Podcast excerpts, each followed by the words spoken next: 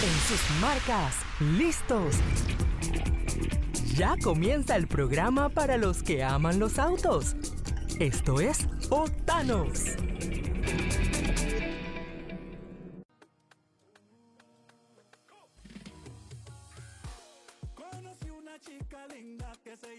¿Qué hay amigos? Esto es Octanos aquí por Boom 106.1. Les saluda Benji Sheliu conmigo, Mario Muñoz, contento de arrancar esta tarde, Mario, estar de vuelta después de, de haber visitado la altiva provincia de Chiriquí. Sí, sí, sí, amigo, un saludo a todos los amigos oyentes. Bueno, yo creo que pudieras comentar un poquito sobre cómo, cómo estuvo ese, ese recorrido. Ah, ¿quieres que Eh, hable que- del recorrido? ¿En serio tú quieres que hable del recorrido? o digamos que puedas, puedas dar tu impresión después de estar allá de unos Panamá días. Divisa, la calle es una porquería en la mayoría de los tramos. Ujú. Eh, ese es el punto uno. Eh, especialmente en el regreso. Está llena de baches. eh, hay eh, parcheos que ya están rotos. Zonas donde tiraron delgaditas capas asfálticas que ya no sirven. Especialmente en el área de las playas. En el área No, de no, Natá. Están haciendo parcheo, Benjamín, que es lo que se les No, no, me refiero a parcheos viejos que ya Ah, están todos ya. agrietados y destruidos, ¿no? Porque los parcheos no sirven. Hay que hacer un proyecto ya serio de eh, remozamiento de la autopista. No sé si será esta administración o la próxima, pero ya hay parte de la autopista que no se pueden parchar más, Mario. Hay pegues, ¿Y de, hay pegues de puentes que son aptos para hacer un campeonato mundial de rally en Panamá. Luego tú pasas el pegue, te encuentras con un salto. ¿Y cuál es el tramo que sí está bueno? El de Divisa David, el de. David Bugaba, buenísima carretera. Dan ganas de mudarse a Chiriquí. Yo les recomiendo a chiricanos todo que se independicen para que no les dañen las carreteras. Ya tienen que independizarse porque si, a, donde está- llegue, a donde lleguen las crisis de acá, de las vías allá, les van a dañar las carreteras. Todo, toda la parte nueva, entonces, es la que se ve reflejado. No todo estado. es maravilloso de David a, a Divisa y de Divisa a David. ¿Por qué? ¿Por qué? Porque hay una, un cierto nivel de arbitrariedad, diría yo. Y estoy trabajando en investigar un poco más del tema. En las velocidades máximas en la vía Santiago-David. Más que nada Santiago-David. Tú tienes una zona de 100, de repente tienes una zona de 80, de repente tienes una zona de 60, de repente tienes una zona de 50 y se van intercalando a lo largo de la vía. Por ejemplo, y te dice zona escolar. ¿Quién fue el genio que puso una escuela al lado de la autopista? Y no E- Ese tipo hay que no meterlo preso, man. Entonces baja la velocidad a 50, Ujú. porque bueno, es lo reglamentario, pero no hay ni un chiquillo. O sea, porque solamente está el letrero, porque ¿Y no por hay... qué pones una escuela? Yo no sé, es una locura es- esos detalles. Y lo otro, obviamente, los policías, ¿no? Con una audacia excepcional, te esperan en las zonas de 50 y te esperan cuando se acaba la zona de 80-50. Claro, la ubicación estratégica. De hecho, llegó un informe, Ujú. eso también me, me llama la atención, donde el exceso de velocidad es como lo- lo- la infracción eh, más usual, más frecuente. Y claro, es por eso. Te están ¿Cómo dando... no va a ser exceso de velocidad? Tú vienes por la autopista. Mira, yo, yo por general voy fines de semana. Usualmente no voy día de semana. Pero me llamó muchísimo la atención que no había ningún policía perdiendo el tiempo, Mario. O estaban tomando velocidad o estaban boleteando a alguien. Es, es el mejor negocio del mundo. Y si se preguntan por qué cae tanta personas por exceso de velocidad, es por los cambios de velocidad que hay en la autopista, en el tramo eh, Santiago-David. Y alguien tiene que revisar eso. Me parece injusto con los conductores. Hay, hay zonas de regreso David-Santiago donde tú no ves los letreros. La hierba alta, mal ubicados. Si fuera, por ejemplo, voy a poner un caso extremo, ¿eh? Europa, Alemania. Los letreros no están en un postecito orilla de calle, están en un arco por encima de la vía donde tú estás obligado a verlo. Sí, correcto. Es, Eh, increíble eso. La carretera está buenísima. Lo que no está buenísimo son los cambios de velocidad. Se emplean estos, estos eh, marcos y se identifican los paños. O sea, tú puedes ir por un paño más rápido un poquito más expreso. Eh, incluso hay área- áreas donde no hay límite de velocidad y, y en otros donde, sobre todo la salida a las entradas, donde hay un límite de velocidad porque facilita pues eh, esa- ese cambio y esas entradas y esos movimientos a, la- a las diferentes comunidades. Aquí yo creo que eso es lo que se- eh, también debiera diferenciarse eh, porque a lo mejor lo que quieren hacer es, claro, evitar que de pronto haya un accidente con los que quieran entrar a la vía. ¿Tú Bueno, quieres evitar se- accidentes? Elimine los giros a la izquierda en la autopista y comienzan a hacer retornos y puentes. ¿Cómo tú vas a tener Retornos. a nivel, Mario, que atraviesan la autopista? Sí, Deberían estar en el centro de la isleta, como por ejemplo el retorno que está en Villalucre. Que no tienes que cruzar de un lado al otro la, la vía Tocumen. Eso debería pasar en la autopista. Es un desastre. La, la vialidad es un desastre. La carretera está buenísima de Santiago a David, pero la vialidad es un desastre, las velocidades, en fin. Y obviamente están los Sí. oficiales cazando, ¿no? A los infractores. sí, mira. Mira, la Autoridad del Tránsito envió un informe hoy, eh, 1.600 infracciones del reglamento del tránsito, Eso durante el fin de semana. 446. 446 son de alta velocidad. Hay que verificar cuántos de esos son de, de estos límites que tú dices, muy bajos, de 40, 50, 60. Y cuando te pasas 10, 20 kilómetros ya estás infri- infri- infringiendo el reglamento. A mí me encantaría ver un mapeo. Son cosas que debería hacer el centro del Observatorio de Seguridad Vial. Un mapeo de en qué, en qué lugares se están colocando estas infracciones. Sí, Porque sí, no es sí, solo exacto. que las personas conducen por encima de la velocidad permitida. Es que hay zonas donde es bastante difícil percibir el cambio de velocidad. Y hay zonas donde no es justificado. Hay zonas del tramo eh, Santiago-David donde no hay nada, Mario. No hay absolutamente nada y de repente te baja la velocidad a 60. Digo, cuando hay una escuela, cuando hay un poblado es bastante obvio por qué tienes que bajar la velocidad. Claro, ahí es lo normal. O sea, por ejemplo, cruzas Penonome, pasa por Santiago, pasa por Divisa. O sea, son cruces que tú bajas la velocidad. O sea, eso no, no- no es problema. El asunto cuando vas toda la plena autopista y de pronto eh, comienzan esos letreros y bueno, tienes que bajar la velocidad o si no, te sorprende un amigo de la ley. Si no, sorpresa y te llevas tu boletita para la casa.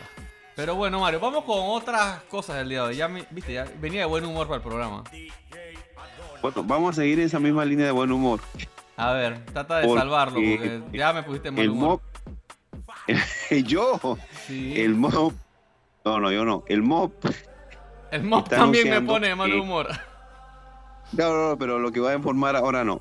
Eh, la carretera eh, paralela a la Panamericana, Ajá. que eso es algo importante, sobre todo en el sector oeste, eh, iría con lo que se llama eh, una asociación público-privada, que este sistema donde de alguna forma el financiamiento lo tiene que buscar una empresa y con esto se facilita mucho y se, se ahorra mucho eh, porque no, no es dinero del presupuesto estatal, sino eh, estas empresas que tienen que hacer toda la gestión. Eh, ya van, se, MOP va a comenzar los estudios de factibilidad, entonces para construir sería una carretera a dos carriles, Ujú. sobre todo toda el área que lo necesita urgentemente eh, en, el, en el área del oeste. Así que no es exactamente el corredor de las playas, pero sí una buena solución para que pronto se pueda desahogar el- la hora sobre todo a los mayores tranques. Así que, ¿ves? Hay una buena noticia. Está bien, está bien, está bien, vamos bien. Hoy hablando de buenas noticias, Mario, tengo entendido que tenemos noticias de, de nuestro amigo Juventino del movimiento ciclista Sí, por las sí. calles de Panamá. Sí, sí, sí, la verdad que siempre él está muy activo y ha hecho di- diferentes iniciativas. Ahora la que se está destacando es una que eh, facilita o beneficia a poder eh, usar bicicletas a personas no videntes eh, con discapacidad visual. Y eso ya lo tiene hace cinco años, o sea, es un proyecto que ya tiene pues un, un recorrido. Y bueno, lo bueno es que ahora va a llevar esa experiencia a Estados Unidos, Atlanta.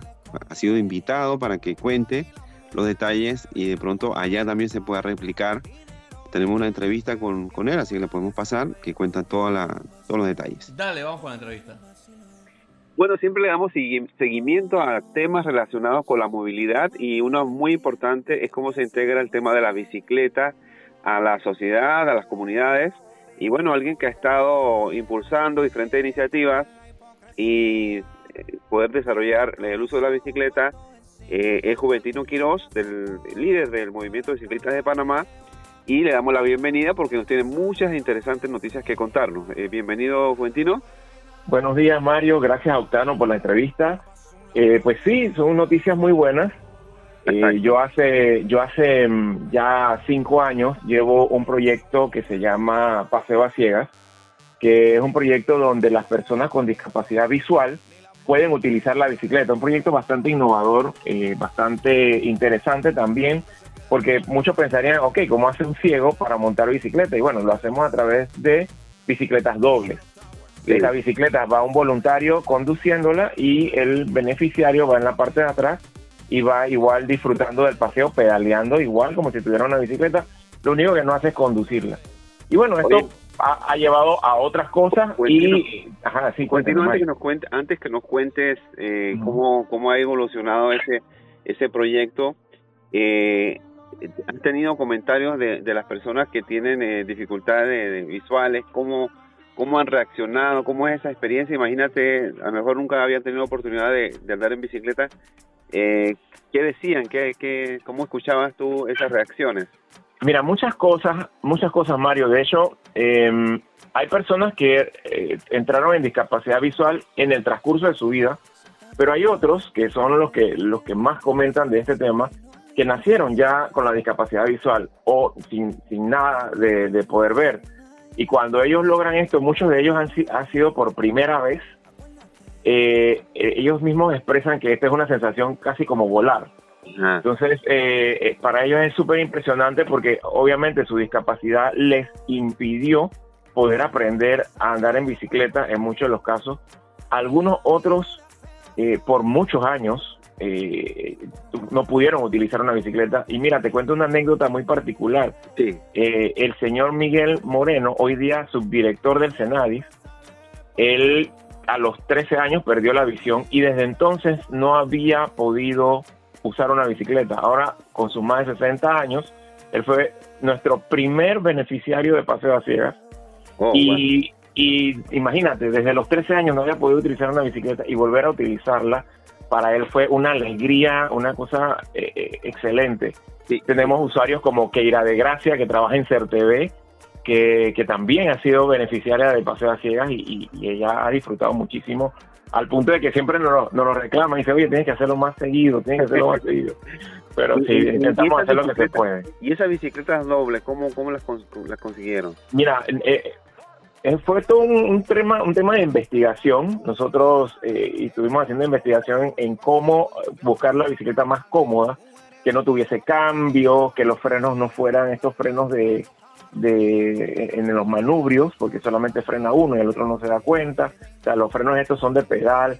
Son bicicletas que, prácticamente han sido hechas a la medida para esta actividad. No lo son, son bicicletas comerciales, las traemos desde Estados Unidos. Y hoy día, gracias al apoyo de muchísimas personas, en especial un grupo de chiteanos que nos ayudó muchísimo en esto, hoy día tenemos 12 bicicletas eh, de este tipo y podemos, podemos hacer la actividad a, más personas. Hemos llegado al interior del país, hemos ido a Penonomé a hacer la actividad gracias a la alcaldesa de Penonomé que nos recibió amablemente y hemos podido hacer e-, este tipo de cosas. Si la gente sí quiere cooperar, sí quiere que, su, que las personas con discapacidad, de la que cualquiera que sea, visual, auditiva, cognitiva, puedan eh, disfrutar de las mismas cosas que disfrutamos todos en nuestro día a día. Correcto, correcto. Y, no se requiere eh, el esfuerzo del tema del equilibrio, ¿sabes? Que la bicicleta, lo fundamental es el equilibrio. Las, estas personas tienen que tener algún una capacitación sobre el tema de equilibrio o como va doble, doble, no necesitan. Sí. Los voluntarios los capacitamos, los capacitamos. De hecho, los voluntarios que quieren hacer eh, el voluntariado, los ponemos en la posición de la persona ciega vendándole los ojos para que, eh, para, que, para que disfruten por unos minutos realmente cómo es esta, esta actividad. Entonces esto, la, capacitación, la capacitación incluye eso y también pues eh, gracias a la, a la, dinámica que tiene la bicicleta, de, estas fuerzas centrífugas que mantienen el ring, la, la llanta del lugar, la persona con discapacidad visual no tiene que tener una destreza adicional. Ah, sino que simplemente por la física del que tiene la bicicleta, pues eh, pueden hacer la, actividad sin mayor problema. Perfecto, perfecto. Y bueno, cuéntanos entonces, eh, ¿qué, ha pasado? ¿Cuál es también la novedad? eh, es, magnífico, ¿sabes? Que em, a, partir de este paseo a ciegas, nosotros tuvimos que diseñar también actividades colaterales en las que buscábamos recaudar fondos y una de ellas ha sido la cena ciegas. Ya en Panamá hemos hecho cinco cenas ciegas gracias a, la ayuda de universidades como la UIP y la UMIT, la Universidad Marítima. hemos podido hacer estas cenas a ciegas y hemos podido hacer recaudaciones de fondos, pero jamás pensé que iba a impactar tanto al punto de que hoy día nos está invitando una universidad en Atlanta, Georgia, eh, la Universidad Brenau, nos está invitando para realizar la cena ciega en sus instalaciones. Eh, eso va a ser la próxima semana, el, día martes de la próxima semana. Y bueno, me dispongo a viajar el domingo para ir a Brenau a mostrarles la cena ciegas y mostrarles el paseo a ciegas también. Genial, genial, genial. Y, digamos, esa, presentación pudiera eh, impulsar entonces un proyecto similar allá también.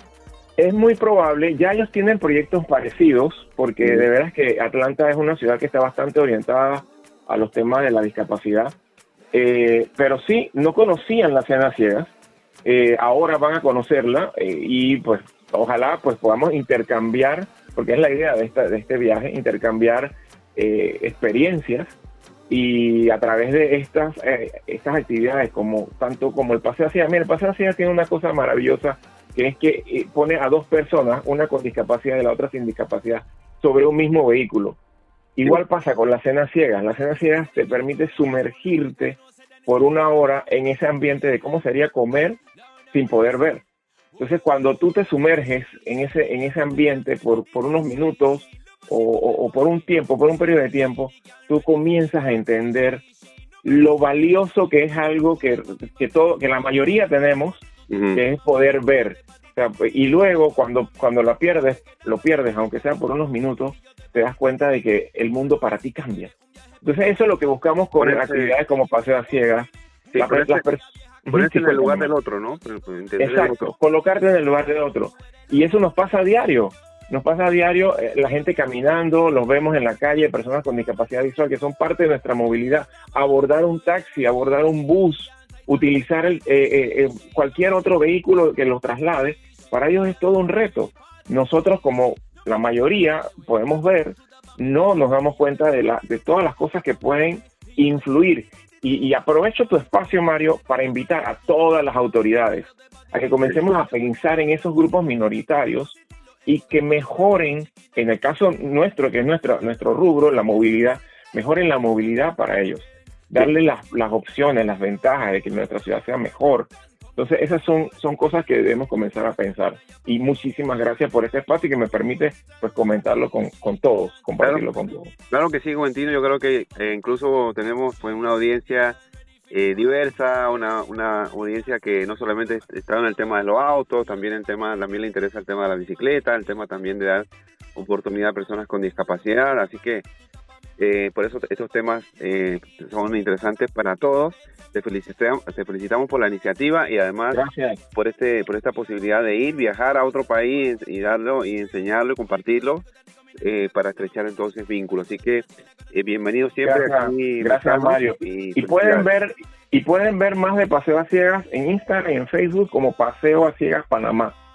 Y bueno, son bienvenidas las cooperaciones, las personas que quieran colaborar, que quieran ser voluntarios, eh, que nunca sobran, siempre hacen falta, bienvenidos a nuestra actividad.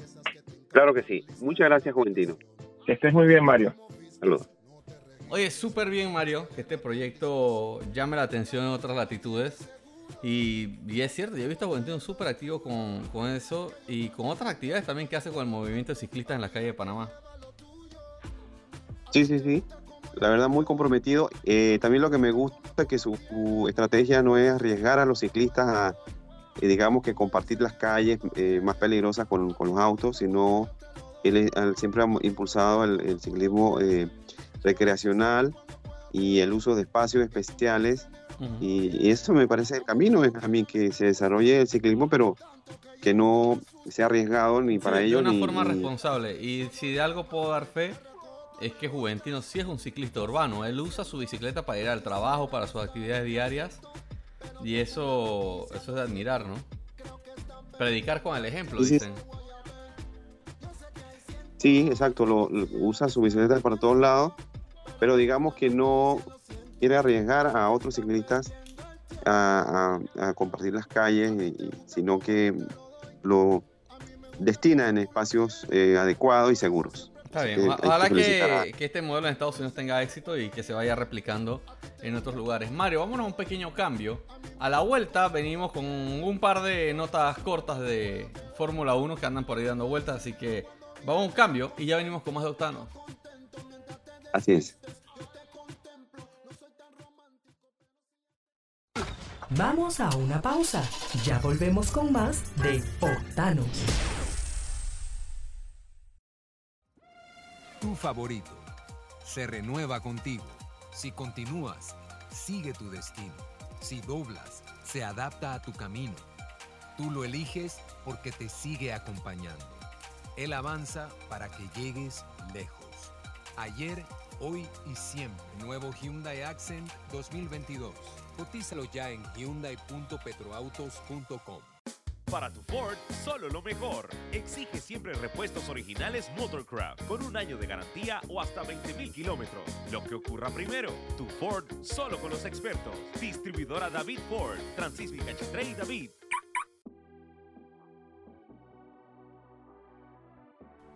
¿Qué hay amigos? Estamos de vuelta con más de Octanos aquí por Boom 106.1. Les recuerdo seguirnos en nuestras redes en arroba Octanos Media.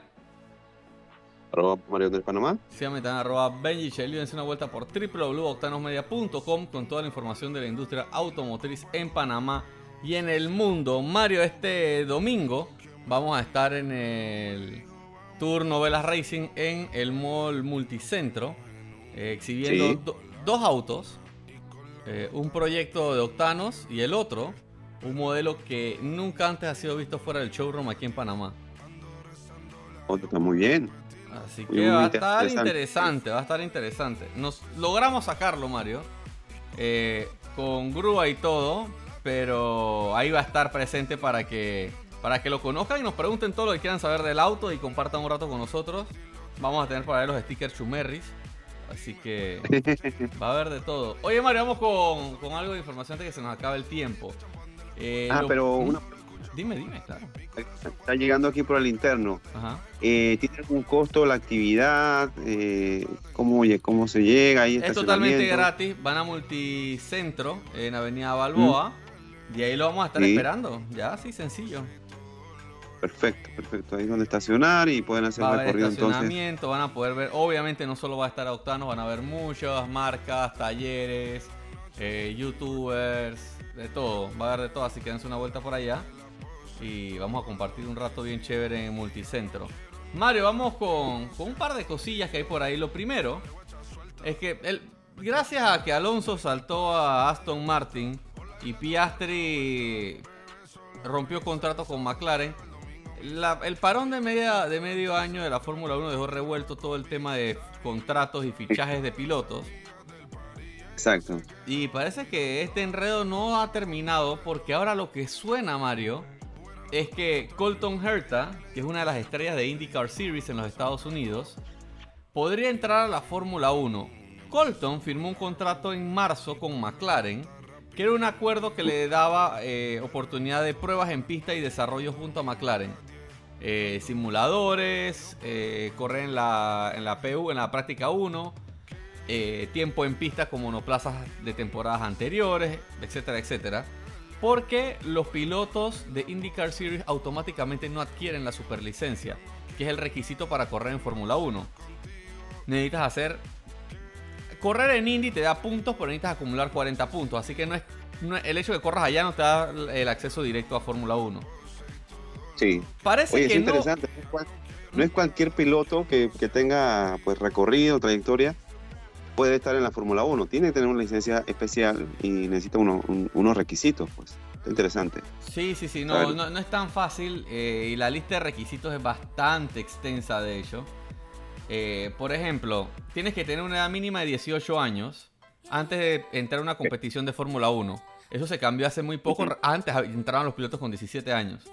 Debes tener una licencia internacional de grado A para competencias internacionales. Que eso te da acceso a una serie de campeonatos como la Fórmula 2, IndyCar Series, Fórmula E, Fórmula 3, el WEC, el campeonato de, de resistencia, en fin, Super Fórmula de Japón, hay un montón. Debes tener una licencia de conducir válida, una licencia común y corriente, ¿no? No es que solo sabes, tienes licencia de autos de carrera, pero no tienes licencia de calle. Eh, debes pasar una prueba teórica de conocimiento de la Fórmula 1 sobre los códigos y las regulaciones del campeonato. Debes haber completado al menos el 80% de dos temporadas completas en monoplazas. Ok. 80%, Mario. Wow. Puedes, puedes haber fallado un par de carreras, pero tienes que haber sido un competidor del, del campeonato. Y debes tener por lo menos Sí, sí, 40 puntos en las tres temporadas previas en cualquier combinación de campeonatos reglamentados por la FIA y hay una lista de eventos que participan. El que más puntos da es la Fórmula 2, que es el semillero de la Fórmula 1. Después de eso viene IndyCar Series, que da la misma cantidad de puntos al campeón, pero da menos puntos de ahí en adelante. Fórmula 3, Mm. Fórmula E, el Campeonato Mundial de Resistencia, el Campeonato Europeo de eh, Fórmula, eh, Super Fórmula, en fin, los que mencioné anteriormente. A medida que tú logras puntos, del 1 al 10 en esos campeonatos, durante los últimos tres campeonatos comienzas a sumar puntos. Colton Herta terminó. Tiene 7 victorias, 11 podios, 9 poles. Pero tiene 32 puntos, Mario. Imagínate, con todo eso, y solo tiene 32. Tiene, tiene 22 años, tiene 3, fechas, 3 campeonatos en IndyCar Series. El último no le fue muy bien. eh, pero creo que terminó segundo en uno de los campeonatos. O sea que no es un mal piloto y aún así no le da.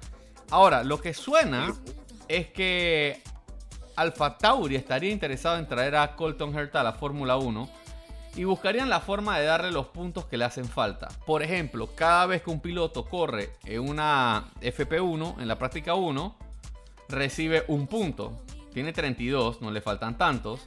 Pero tendrían que meterlo en todas las prácticas de aquí al final de la temporada de Fórmula 1 y aunque teóricamente es posible, es un poquito irreal. Lo otro es que hay que ver cuántos puntos recoge Colton Herta en lo que queda de la temporada de IndyCar Series de este año.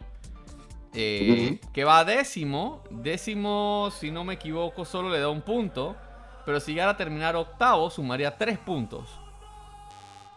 Ok, se va acercando. Se va Más lo que le dan en 40. prácticas podría meterse. Y existe otra salida donde eh, si por algún motivo la FIA considera que el piloto ha obtenido un mínimo de 30 puntos en la superlicencia, que ya los tiene, y debe considerar, reconsiderar la situación, podrían tomar los puntos que obtuvo cuando terminó segundo en Indy Lights en el 2018, que tiene dos- 12 puntos adicionales. Pero eh, en esa Ah. temporada no hubieron más de 8 pilotos regulares, así que ahí hay una zona gris que hay que definir. Ahora, podría ser la próxima- el próximo piloto de Alfa Tauri si las cosas salen. Está bien, está bien, está bien. Necesitamos ir refrescando y renovando. Caras frescas. Y sobre todo que algunos pilotos ya se han vuelto un poco conflictivos. Ha habido No, y algunas hay muchos que se van, hay un cambio generacional, eh, se va Sebastián Vettel, Alonso estará dos años más, hay que ver qué pasa con Luis Hamilton, que no digo que se esté retirando, pero ya le van cayendo los años y no está en un vehículo ganador. Él dijo, hace rato venía diciendo que estaba pensando en el retiro.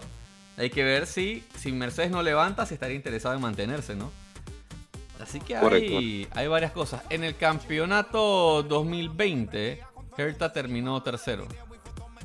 O sea que sí ha hecho buenas, buen- ha tenido buenos resultados en diferentes campeonatos. Claro. Eh, po-. Podría ser.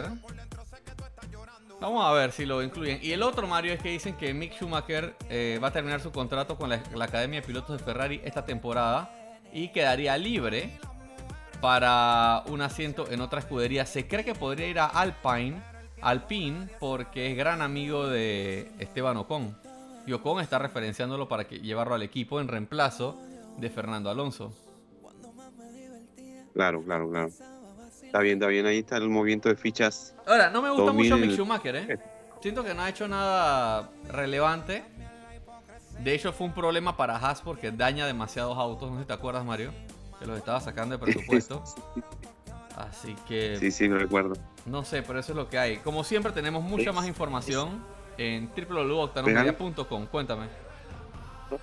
Que si es solo apellido o. No es mal verdad- piloto, no es mal piloto, pero es que el apellido te pone la vara muy alta. Ok.